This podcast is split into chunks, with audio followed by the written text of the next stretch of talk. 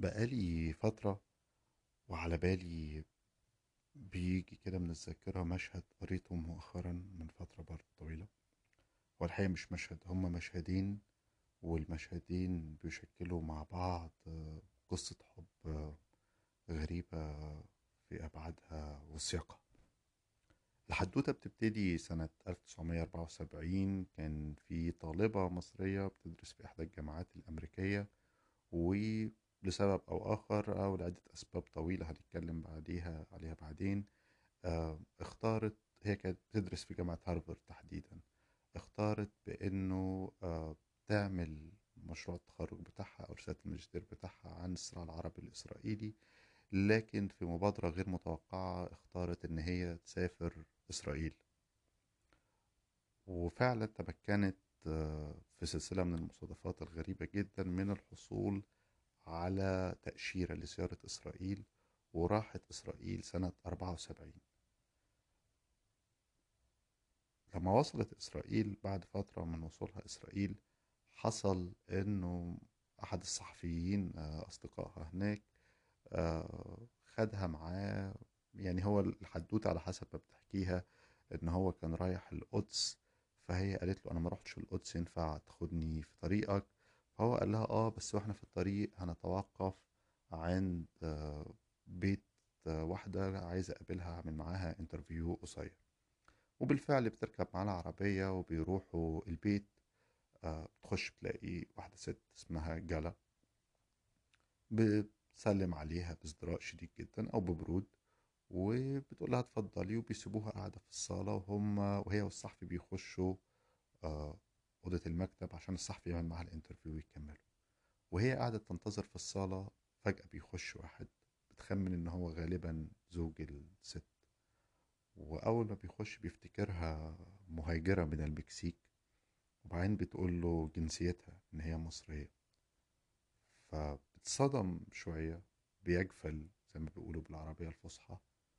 وبعدين بيقعدوا يتكلموا يبتدوا يتعرفوا على بعض. تعرف إن هو شاعر. يبتدوا يتكلموا عن الشعر وعن الكتب وبعدين بتمشي.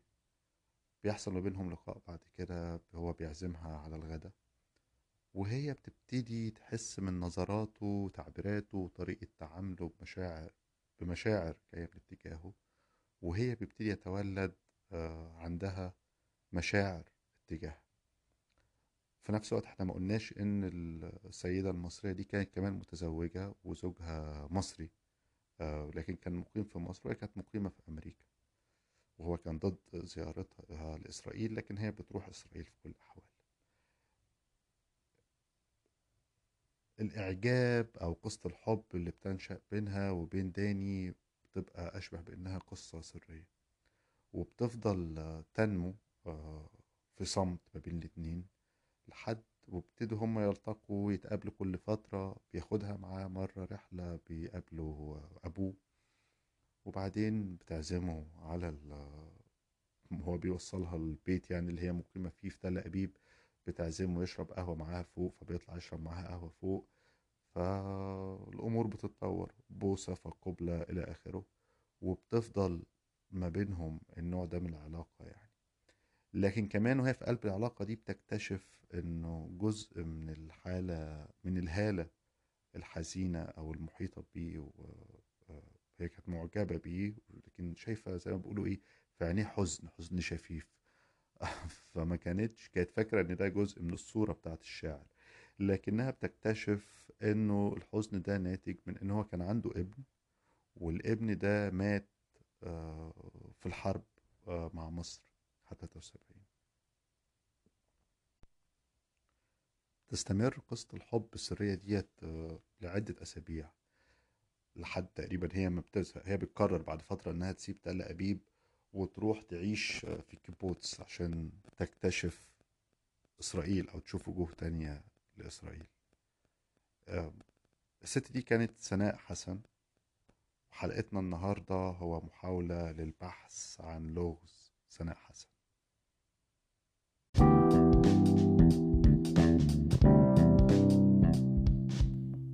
أنا أحمد ناجي ومعاكم في حلقة جديدة من بودكاست عشوائي. أنا اشتريت ميكسر جديد وهقرفكم بيه حلقتنا النهاردة زي ما قلنا بعنوان لغز سناء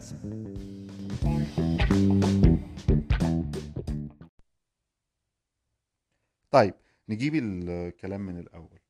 الكلام من الأول إنه آه، في واحدة اسمها سناء حسن تبقى بنت محمود حسن باشا. عيلتها من الطبقة الأرستقراطية البرجوازية المصرية زي معظم أفراد الطبقة دي يعني جدها الكبير كان عبد مملوكي وبعدين اشترك في الجيش العثماني ومن الجيش العثماني اتنقل للجيش المصري وكان يعني من الحاشية آه، بتاعة العائلة الحاكمة في مصر أسرة محمد علي. عندها جد بقى اللي كان مستشار واللي كان وزير إلى آخره. لكن بشكل خاص والدها محمود حسن باشا كان آه، دبلوماسي مصري كان سفير مصر في الولايات المتحدة الأمريكية في الأربعينات وبعد كده كان مبعوث مصر إلى الأمم المتحدة. والدتها هي أمينة المنشاوي آه، برضو سيدة من سيدات آه، البرجوازية المصرية. لكن كمان أثناء وجودها هنا في أمريكا مع زوجها كسفير آه، أمينة كانت ناشطة جدا وكانت من أعلام مجتمع واشنطن دي سي كانت على علاقة حتى شخصية بمدام روزفلت زوجة روزفلت. وفي الأجواء دي ولدت سناء حسن وسط عيلة إقطاعية مصرية. قصة سناء حسن أنا شخصيا عرفتها بالصدفة. مؤخرا من كام سنة ووثقت جزء كبير منها في كتابها الشهير اللي كتبته بالإنجليزي اسمه Enemy in the Promised Land. عرفت إنه تم ترجمته مؤخرا السنة اللي فاتت 2020 إلى اللغة العربية. لكن من الواضح إن هي ترجمة مقرصنة يعني تمت بدون إذن الناشر ولا بدون موافقتها. سناء حسن واضح إن هي كان عندها شغف مبكر بموضوع اليهودي وصورة إسرائيل وإلى آخره وبشكل أو آخر. لكن طبعا ما كانش تقدر تفصح عن ده لأنه ده كان هيضر عائلتها والدها كان دبلوماسي وفي الخارجية وزوجها كمان. هي تزوجت تحسين بشير وواحد آه، من أوائل الطلبة المصريين اللي اتخرجوا من هارفارد في الستينات. واشتغل بعد كده في الخارجية المصرية وكان دبلوماسي مصري آه، تولى عدة مناصب منها كان المتحدث الرسمي باسم وزارة الخارجية المصرية وبعد كده كان متحدث باسم الرئاسة في عصر في أنور السادات وسفير لمصر في عدة دول بعديها. بعد ما سناء اتجوزت تحسين في الستينات آه، آه، وبداية السبعينات سناء كانت بتنهي دراستها في جامعة هارفارد وفجأة زي ما قلنا في الأول جات لها فكرة إنه هي تسافر إسرائيل. هي قال إيه كانت مخططة إنه السفرية بتحكي عن السفرية في الكتاب وهو أنا لسه بقرأ فيه بقرأ فيه بالراحة جدا. كانت مخططة إنه السفرية تبقى سرية لكن طبعا أول ما وصلت إسرائيل جريدة اللوموند الفرنسية نشرت تقرير عن الموضوع والجرايد والصحافة العالمية نشرت. الخبر وصل مصر. الصحافة المصرية طبعا هاجمتها هجوم شديد جدا. إحنا في الفترة دي بنتكلم عن سنة 74 يعني شهور قليلة بعد الحرب. يعني لسه النار ما بردتش ولا الضرب وقف أصلا على خطوط التماس. أنيس منصور هاجمها واتهمها بأن هي ساذجة وبعدين حصلت الأزمة الشهيرة إنه إنه كان في أزمة في رأس الدولة إنه هي في النهاية دي مش واحدة ست عادية راحت إسرائيل. دي زوجة المتحدث الرسمي باسم الرئاسة اللي هو تحسين بشير. فالرئيس السادات وقتها حط تحسين بشير قدام اختيارين يا إما يعني ينهي حياته العملية والمهنية ويفصله من الخدمة إلى آخره يا إما إنه يطلق مراته. وفعلا طلق مراته. يعني هي بيوصلها خبر الطلاق وهي في إسرائيل. طبعا كتاب سناء حسن مميز جدا وغريب جدا. هو مختلف عن الكتب الأخرى اللي كتبها كتاب مصريين راحوا إسرائيل لأنه أولا في اختلافات جندرية واختلافات طبقية إن معظم الكتاب اللي راحوا إسرائيل وكتبوا كانوا رجالة وكانوا جايين من طبقات وسطى فما أدنى. آه، معظمهم كانوا رجالة أو طلبة من اللي هم جيل ما بعد ثورة يوليو. سناء مختلفة عن ده سناء جاية من طبقة برجوازية تعليمها أمريكاني آه، آه، عاشت في مصر وسط الطبقة الأرستقراطية دي اللي هي كان عندها اعتراضات كتير على المشروع الناصري وإلى آخره و... فخلفيتها مختلفة تماما عنهم. وده باين قوي في الكتاب لأنه هي بتتكلم بشكل آه، قد يبدو ساذج وقتها لكن الحقيقة كل اللي هي الناس اتهموه إنه بالسذاجة حصل. هي كانت شايفة إنه الغرض من سفريتها هو التعرف على إسرائيل أو التعرف على العدو ده لأن هي بالنسبة لها ما كانتش تعرف عنه حاجة. بيحكوا لها عن إسرائيل دول إنه اليهود دول بياكلوا العيال الصغيرة بيعملوا فطيرة من دمهم إلى آخر الأساطير دي كلها. فهي كان عندها طموح التعرف ده وعندها كمان هس هس موضوع السلام. يعني بتتكلم كتير قوي عن صدعتني من الكلام عن السلام ده. لما بتوصل إسرائيل بيتم التعامل إسرائيل كلها بتتقلب يعني بيتوجه لها دعوة لزياره البرلمان جولدا مائير رئيسة الوزراء بتستقبلها في بيتها وبتر وبتسرد هي في الكتاب يعني لقاءاتها مع السياسيين والدبلوماسيين والصحفيين الإسرائيليين. وحتى هي بعد فترة بتحس إنه إيه ده أنا ما شفتش إسرائيل بعد ثلاث شهور أنا ما شفتش إسرائيل وما فيش حاجة غير إن أنا عمالة بقابل سياسيين ودبلوماسيين. فبتقرر إنه آه تروح الكيبوتس يعني تروح مش هتروح زيارة تروح تعيش في في الكيبوتس. اختيار غريب جدا والجزء اللي هي بتحكي فيه عن الكيبوتس آه مدهش لأنه هي حتى بتوصف حياة الناس اللي عايشين في الكيبوتس بحياة الفلاحين اللي كانت بتشوفهم عندهم يعني في المزرعة أو العزبة أو كذا. طبعا مع اختلاف يعني الشقاء ممكن يتماثل لأنه في النهاية مزارعين وحياة زراعية شاقة وإلى آخره. لكن مع اختلاف إنه اللي في الكيبوتس بيملكوا أرضهم الخير بتاعهم بيروح ليهم. لكن اللي في مصر كان الشقة بيروح لأمثال أبو سناء حسن وأسرتها. طبعا على الجانب الآخر الحكومة المصرية مش بس يعني مش بس السادات بيجبر تحسين إنه يطلقها لكن كمان بيتم إسقاط الجنسية عليها ووصمها بالخيانة والصحافه بتقطعها ورسميا بيتم إسقاط الجنسية عليها وبتعرض عائلتها لبعض المشاكل. آه لكن المدهش وال... إنه إنه بعد زيارة السادات لإسرائيل في 78 77 واتفاقيات السلام السادات بيرجع لها الجنسية. طبعا آه المعلومات المتاحة عن سناء حسن بالعربية ضئيلة جدا ومليانة بالمعلومات الخاطئة آه، زي مثلا إنه هنلاقي مكتوب دايما بالعربي يقولوا ومنهم حتى محمد عزب إنه هي لم تزر مصر بعد كده غير 8 سنين وإنه استقبلوها استقبال رسمي. الحقيقة الموضوع مش كده. آه، سناء حسن ليها وجه آخر. هي فضلت تكتب عن إسرائيل هي اولا عاشت في إسرائيل ثلاث سنين وبعدين رجعت أمريكا تكمل شغلها وحياتها هناك ونشرت كتابها اللي هو Enemy in the Promised Land ده نشرته في سنة 87 في الإنجليزي في أمريكا. لكن في التسعينات بترجع سناء حسن إلى مصر والمرة دي لما بترجع بترجع آه، في سياق آه، مختلف تماما.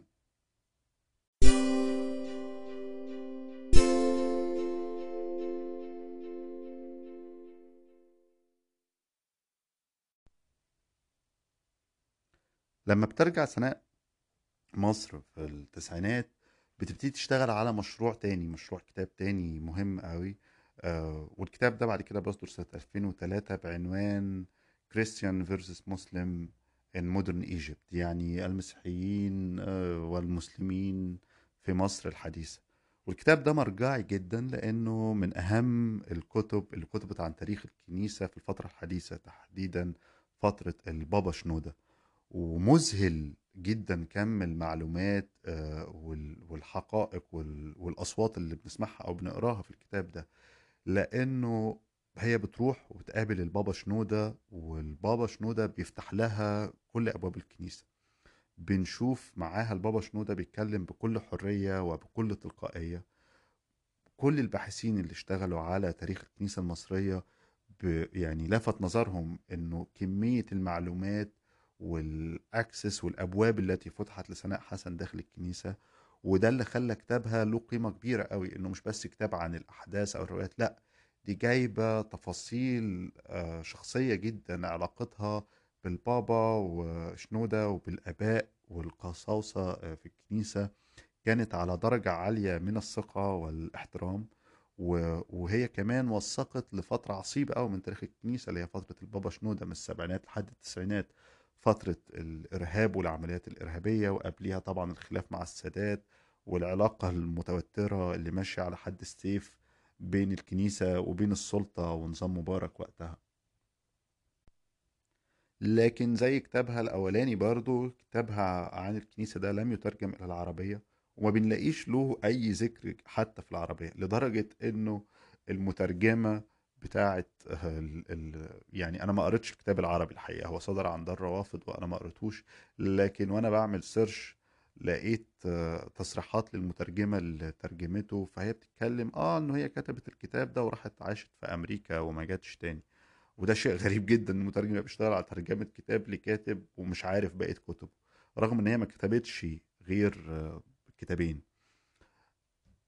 برحلة مدهشة برحلة يعني الواحد يحسدها عليها الحقيقة آه، الطموح دايما كده وشجاعة في إنك تبقى عايز تشوف ما وراء السور سواء اليهودي أو المسيحي اهتمام بالاختلافات اهتمامات بالاهتمام بالحوار وكمان في الكتاب على الأقل اللي هو Enemy in the Promised Land ده في صراحة كبيرة قوي في التعبير عن الجسد ورغباته والحب. يعني أصلا حتى الرجال اللي راحوا إسرائيل ما فيش حد فيهم بيحكي عن علاقات عاطفية جمعته بإسرائيليات. هي بتحكي ب- ب- بصراحة شديدة جدا وفي نفس الوقت باحترام لخصوصية العلاقة دي. اسمه اللي بيرد في الكتاب اللي هو داني إحنا أنا ما أعرفش هو مين. حاولت كده التخمين إن أدور على شاعر من أصول ألمانية إسرائيلي اسمه داني بس لقيت طبعا كتير جدا. ومش بس العلاقة دي أحيانا في أجزاء تانية كده بنسمح يعني مش بنستشف كده في في عندها ميول مثلية ما آه، وصفها كمان لحياة الناس والشخصيات اللي بتقابلهم وانطباعاتهم وهم جايين منين. ملفت جدا للنظر ومدهش طول الوقت.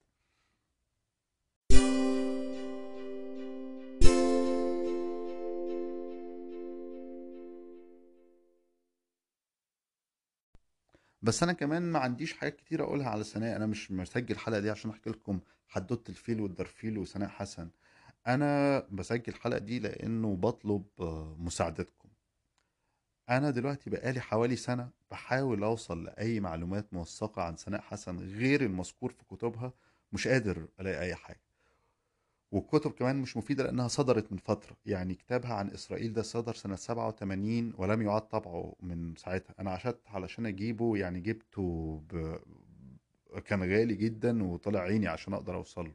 وكتابها التاني على الكنيسة اللي هو كتاب ضخم جدا ومرجعي آه، صدر سنة 2003 ومن بعد 2003 ما فيش أي أثر ليها. أنا حتى عمال بحاول أدور على النت عايز أعرف معلومة زي هي عايشة ولا ميتة؟ أنا مش قادر أعرف غير عايشة ولا ميتة. عرفت إن هي كان ليها أخ وأخت في مصر وإن الأخ مات في 2011 تقريبا. لكن مش عارف أي حاجة عنها مش قادر أوصل لأي معلومة موثقة هي عايشة ولا ميتة. مش قادر أعرف آه، آه، حتى إيميلها أو طريقة التواصل معاها. بعت لناس أصدقاء بيشتغلوا أو بيدرسوا في هارفارد محدش قادر يوصل لحاجة. وبيبدو الموضوع كأنه آه، ست حولت لشبح. وده شيء غريب جدا متناقض مع في رواية مع اللي بنشوفه في كتبها. لأن هي في كتبها اوبن جدا بتتكلم عن عيلتها بتتكلم عن جوزها بتتكلم عن جوازها وطلاقها قصصها الغرامية ذوقها في اللبس كل تفاصيلها. يعني أنت وأنت بتقرأ الكتاب كأنه مش مكتوب الكتبها الاتنين مش مكتوبين بطريقة بحث أكاديمي. دول أشبه بالنميمة وأشبه بال- بالمذكرات. فازاي واحدة زي ديت مش موجود لها حوارات صحفية خالص مش لاقي أي حاجة أي حوارات صحفية معاها لا بالعربي ولا بالإنجليزي. أنا مش لاقي حتى صور ليها. يعني وأنا بقرأ الكتاب عمال عايز أتخيل هي شكلها كان عامل إزاي. يعني توصف هي أحيانا لون عينيها إنها بتحط كحل عشان مش عارف يخلي رموشها إيه عشان هي عينيها لونها بني. لكن أنا مش قادر حتى ألاقي صورة ليها. ف اللعبة أو المغامرة اللي إحنا هنعملها مع بعض إنه آه، أنا بسجل بودكاست ده دعوة ليكوا أو لأي حد هيسمعني المشاركة في البحث عن سناء حسن.